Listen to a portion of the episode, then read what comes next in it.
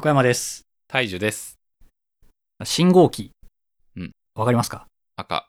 青、緑。はい違う、赤、青、黄色。うんはい。あれ、あの、横断歩道についてるあの信号機っすよね。うん。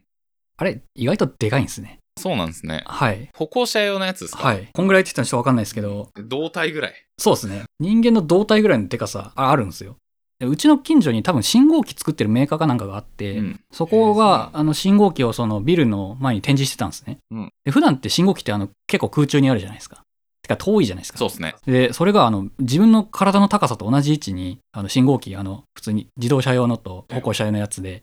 見たんですけど、あれでかくねこれと思って、なんか発見しましたね。うん。信号機でかっ、遠近法が効いてるんですうね。ん。遠くにはあるもの、かつ手に触れられないものって、なんかもはやあの大きさって概念なくないですかああ、確かに。見えてる。る何かっすよね。遠くの、はいじゃあ、車とかでよく見る、うんうん何キロ先、うん、うどん。こどこで、こう、右に、うんの右折レーンだとどこどこみたいな、あの四角っぽいやつあるじゃないですうか。んあれとか、遠くでもちょっと大きめだと思うんで、うん。近くだともっとなんか6畳ぐらいあるんですかね。あれ、確かにどんぐらい、うん。 6畳ででかすぎじゃないですか。 6畳はでかすぎかえ、。でもリアルありそうですね。レジャーシートぐらいの大きさありそうですよね。うーん、そうっすね。そうじゃないと多分見えないよな。うんちょっと近くに来たらビビりそうっすね。はい。あでも歩道橋の上とかから見れば結構近いのかあれで歩道橋に引っかかってますよね、よな。く。うん、多分そうっすね。で歩道橋から別にでもその標識が見えるわけじゃないからなんか上でこう覗き込めんば、うんここにあるなみたいな。あいやでもたえどんぐらいのサイズだろうて気にしたことないなそう気にしたことないんですよそもそも、うん空中に浮いてるものがサイズでかいなってことをうん気にしたことなかったんで、多分他もてか看板とかってクソでかいですよねそう考えるとうん、そうかも。え確かにお店の看板とかも一緒ですね。えうんうん看板の仕事したことないんでねちょっとっていう話です はい。この話を聞く前と聞いた後で気になるかどうかが変わってきそうですね。そうですね思ったより大きいもの見つけたらお便りください。はい、まあ太陽とかな確か新仮面ライダーを見に行きましたに。おう見ましたいや、見てないっすね。結構賛否分かれてるみたいですけれども僕は結構好きでしたね、うんうんうん。まあ、仮面ライダーじゃないですか、あれ。原作仮面ライダーで、庵野監督がそれを新仮面ライダーにしたってことで、まあその原作中歓喜みたいな、そういうノリでいつもやってると思うんですよ。ゴジラしかり、ウルトラマンしかり。で、仮面ライダーって知ってるつもりでいたんです。うんあれ俺仮面ライダーの原作知らねえわっていうのを、うんうんあの、まさかのその映画館でしあの気づい て、あれショッカーって何する団体なんだとか、うん、確かに僕も知らない。何も知らないまま映画見ました。で、何も知らないがゆえに、普通に映像が綺麗な、安の節の効いたアクション映画になってくれたんで、うん。その思想とかもよくわかんないけど、まあ、絵が綺麗だったから面白かったなで終えられたっていう。まあ、これ良かったのかなって思います。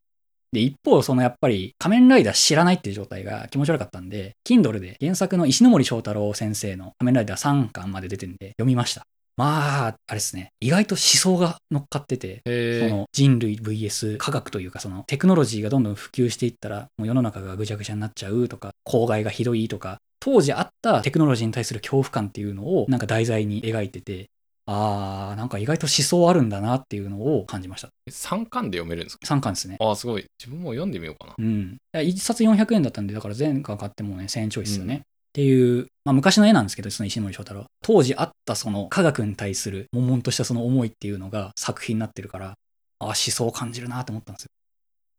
で、石森章太郎って仮面ライダーもあるけれども、別の代表作として009があるんですね。サイボーグ。で009も初めて見たのがリメイクのやつだったんですよ。2000年代ぐらいにやってた、まあどっかがリメイクしてくれた、結構見やすい絵の綺麗なサイボーグ009を見てたんですね。で、サイボーグ009も結構その科学の話なんですけど、改造人間になったその1号から0号みたいな奴らが協力して悪の組織を倒すっていう、まあ確かに仮面ライダーに近いな、これっていうような作品なんですが、これな、なぜかたまたま家に原作が置いてあったんですね。 あそうなんですね。で、えーっと、アニメで見てた時は、001からえー9っていうのがどんなキャラでっていう、今の仮面ライダーと同じような変身ヒーローぐらいの感覚で見てたのよ。このキャラは加速が使えて、このキャラは空が飛べて、このキャラは耳が良くてとかっていう、そういうなんか役割分担したヒーローものとしてぐらいしかアニメでは見てなかったんですけれども、あの原作がなんか当時小学生には読めないような、やたらコテコテの思想が乗っかった作品だったんですね。うん。あ、石ノ森章太郎ってこっち系だったかっていうのを、なんか最近その仮面ライダーを読んで思い出したのもあるし、そういえば009ってそんな作品だったなっていうので、なんか思い出さされたっていう。うんだからちょっと久しぶりに009読んでみたいんですよね。今仮面ライダー読み終わったんで、で石ノ森章太郎って一体どんな作品を作ってたのっていうのをもうちょっと深掘りする思いで、ちょっと009を読みたいなと。昔、えー、009を読んだのはいつぐらいだったんですかいや、ほんと小学生ですよ。あーそ小んぐらいなんですね6とか手前ぐらいで、親父が持ってたその文庫版みたいなやつがうん。あって、なんなんとか編、なんとか編って分かれてたんですけども、全部読めてないし、でそもそも、えっと009って途中で打ち切りで終わっちゃってるんで、完結してないしってことで、全体的にその漫画自体がとっつきにくい状態だったんですね。だから読んでないんですよ。で読んでないっていうか覚えてないんですよ、ほとほぼ内容を。あじゃあもう一回履修したいなってことで、今、うん石ノ森章太郎をちょっとリストに上げたっていう。今はやっぱ仮面ライダー、その思想の強さもそれはそれで楽しいなみたいな。あ、そうっす。だからもう一回、あの、新仮面ライダー見に行きたいですね。あ、こう捉えたか、みたいなのが、全然抜けてるんで、別に映画を毎回その、なんか完全に予習した状態で見てるってことはあんまないですけれども、能弁で行った感じですね。能弁で、あの試験に挑む感覚で仮面ライダーに挑んだ気がしてて、あ、ちょっと、ほころびが多すぎたなっていうのを反省しつつ、石ノ森章太郎をディグるっていう楽しみができたっていうお話です。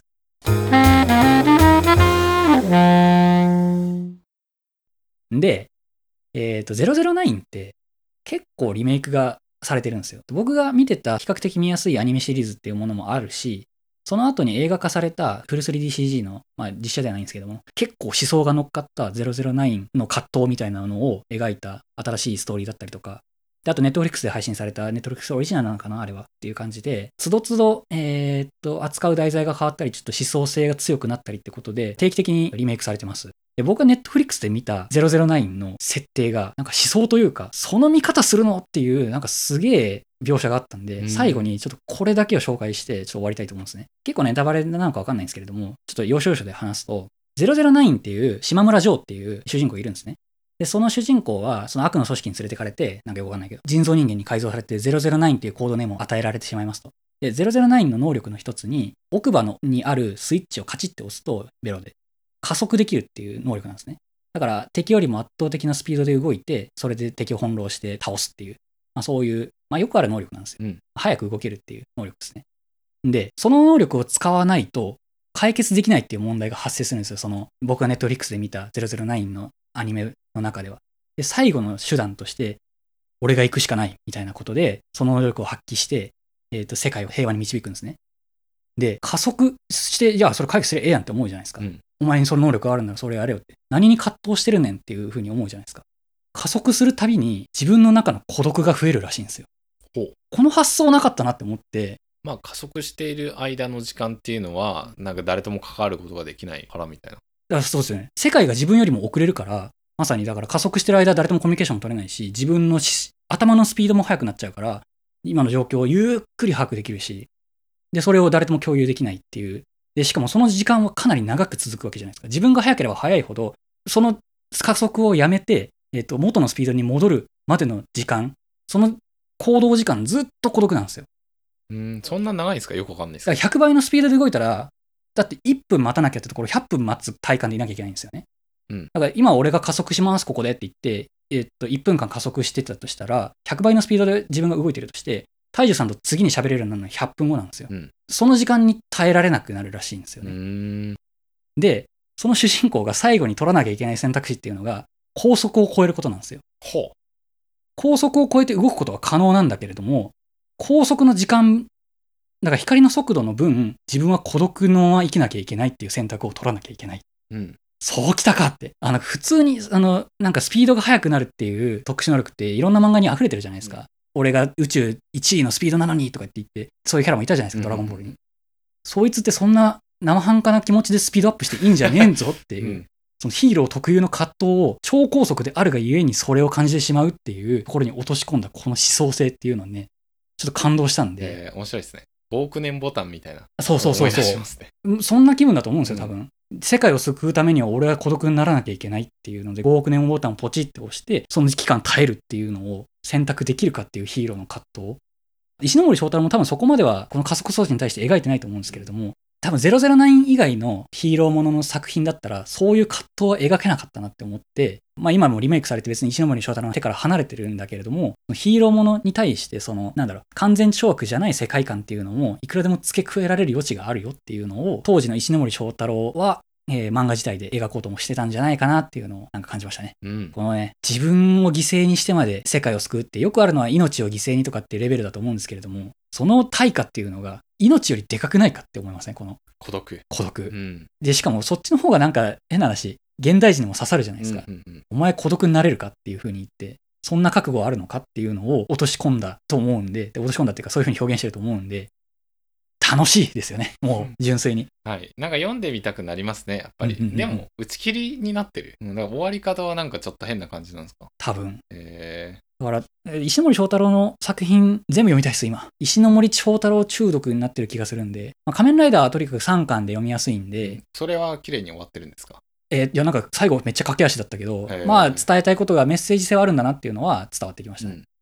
で、まあだから次読むなら、とりあえず、ね、009買ってみようかなっていう。で、えっ、と、普通に Netflix でやってるアニメは、まあクオリティ高めで、しかも今みたいなそういう表現もあったりするんで、まず僕みたいに石森章太郎に興味持ったって人がいるんであれば、えー一旦そのリメイク版の009見てもいいかもしれないですね。リサイボーグってやつかな。まあそんな話です。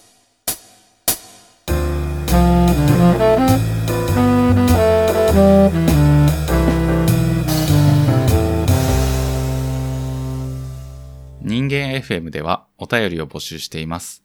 概要欄に記載の Google フォームまたは Twitter の DM からお気軽にお送りください。